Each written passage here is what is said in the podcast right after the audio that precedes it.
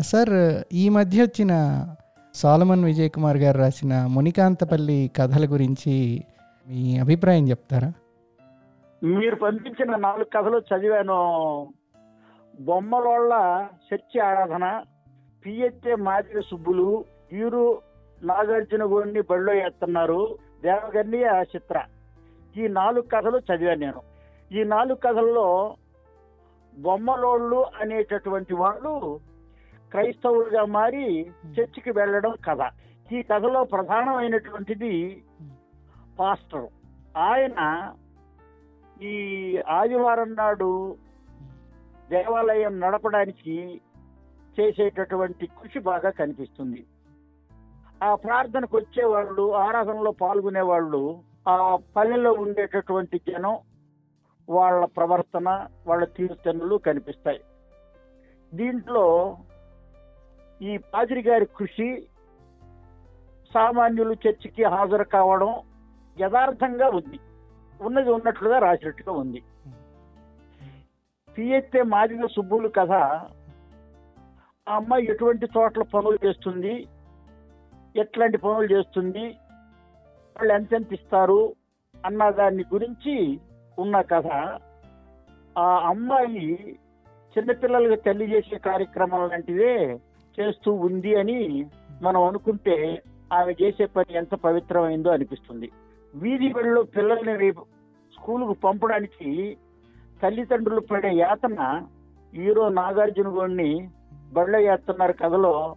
ఆ ఇద్దరి పిల్లల్ని బడికి పంపడానికి తల్లిదండ్రులు చేసినటువంటి ప్రయత్నం చాలా చక్కగా ఉంది.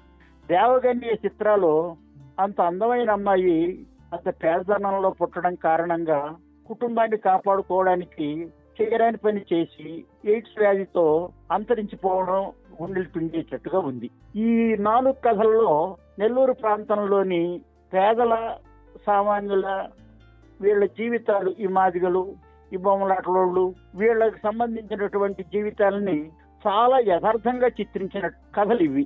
కథగా కంటే కూడా కథకి ఉండవలసినటువంటి పద్ధతి కంటే కూడా జీవితం చెప్పాలన్నటువంటి ఆరాటం సాల్మన్ విజయ్ కుమార్ ఉంది జీవితాన్ని చాలా బాగా చూపించాడు. బాగా అక్కడి భాషను రాయడానికి నెల్లూరు ప్రాంతం మండలికాన్ని రాయడానికి గట్టి ప్రయత్నం చేశాడు. నేను ఇంతకు ముందేమి సాల్మన్ విజయ్ కుమార్ రాసింది చదవలేదు కానీ మీరు పంపడం వల్ల ఈ నాలుగు కథలు చదివాను. ఈ నాలుగు కథలు నాలుగు జీవన పార్శ్వాలని బాగా ప్రదర్శించాయి. నాకు బాగా ఇష్టమైనవి దీనిలో వాడిన భాష ఏదైతే ఉందో అది కొన్ని చోట్ల చాలా స్టార్క్గా అనిపిస్తుంది సార్. దాని మీద మీ. అభిప్రాయం ఏమిటి. ఈ భాషలో ఇది నెల్లూరు దగ్గర ప్రజలు మాట్లాడే సామాన్యులు మాట్లాడే పల్లె వాళ్ళు మాట్లాడే చిన్నవాళ్ళు అనుకునే వాళ్ళు మాలమాదికలు మాట్లాడే భాష లాంటిదండి ఇది ఈ భాష ఉన్నది ఉన్నట్లుగా రాయడానికి ఆయన గట్టి ప్రయత్నం చేశాడు. అట్లా రాయడం చాలా కష్టం కూడా. కానీ రాయడానికి ఆయన శ్రద్ధ తీసుకొని జాగ్రత్తగా జీవితంలో ఇట్లా మాట్లాడతారు అనేది రాయడం ఆయన స్పష్టమైనటువంటి ఉద్దేశ ప్రయోజనం. దాన్ని కోరి చేశాడు ఆయన. ఎక్కడన్నా కొద్దిగా సామాన్యులు బూతులుగా ఉన్నాయి అనుకునే పదాలు వస్తే వాళ్ళు అట్లా మాట్లాడతారు అని మాత్రమే మనం సర్దుకోవాల్సిందే గాని అవి మనం ఇబ్బందిగా ఉంది అని అనుకోకూడదు. సార్ విజయ్ కుమార్ గారి మునికాంతపల్లి కథలు చదివాను. చాలా సంతోషం వేసింది. గడిచిన ఏడాది తెలుగు కథకు జరిగిన కొంత ఉపకారం కథలని అనుకుంటున్నాను. ఏమంటే కొన్ని చిట్టి పొట్టి కథలు గతంలో చాలా మంది రాశారు.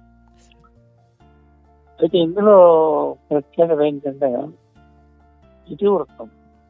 అది కూడా మాండ నెల్లూరు మాండలికం. అది మాండలికం కూడా ఒక వర్గ ప్రజలు మాట్లాడే ఒక మాండలికంలో ఆయన రాశాడు.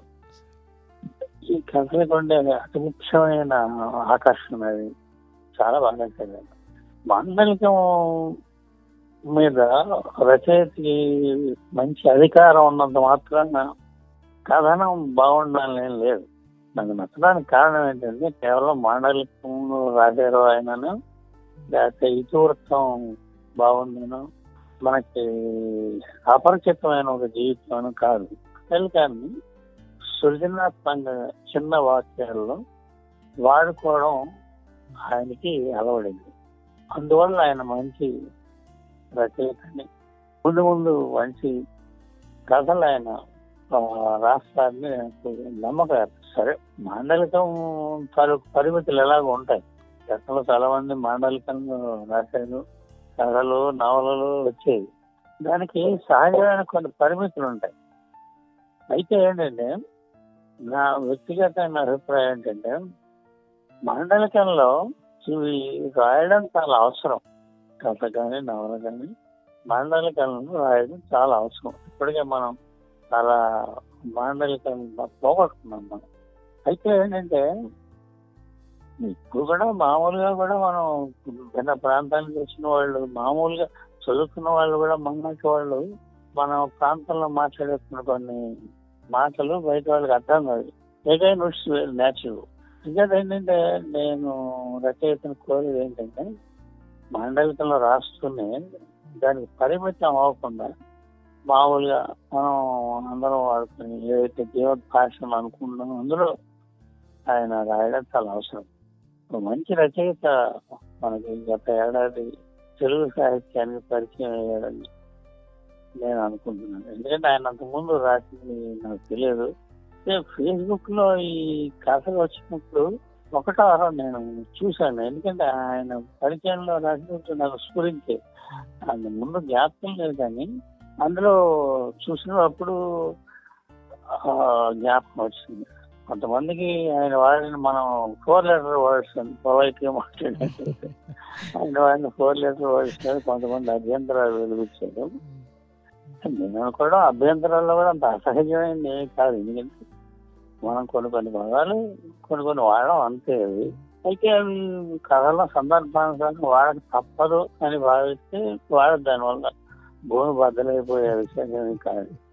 అయితే నా పర్సనల్ ఒపీనియన్ ఏంటంటే అట్లీస్ట్ ఇప్పుడు నేను చదివిన మణికాంత్ కథలు ఆయన వాడిని ఫోర్ లీటర్ వర్డ్స్ వాడకపోయినా కూడా కథకి ఎటువంటి నష్టం వాటిల్లో ఉండేది కాదు. కథలు అటువంటి కథలు అవి. మనసుకి డైరెక్ట్గా మనసుకి తగ్గించేటువంటి కథలు. Expect lot mind wonderful stories from అంటే వయసులో ఎందుకంటే నేను పెద్దవాడిని కనుక అంటున్నాను. ఆ, చాలా సంతోషం welcome him to literary world ఆయన expect very good many more such stories from him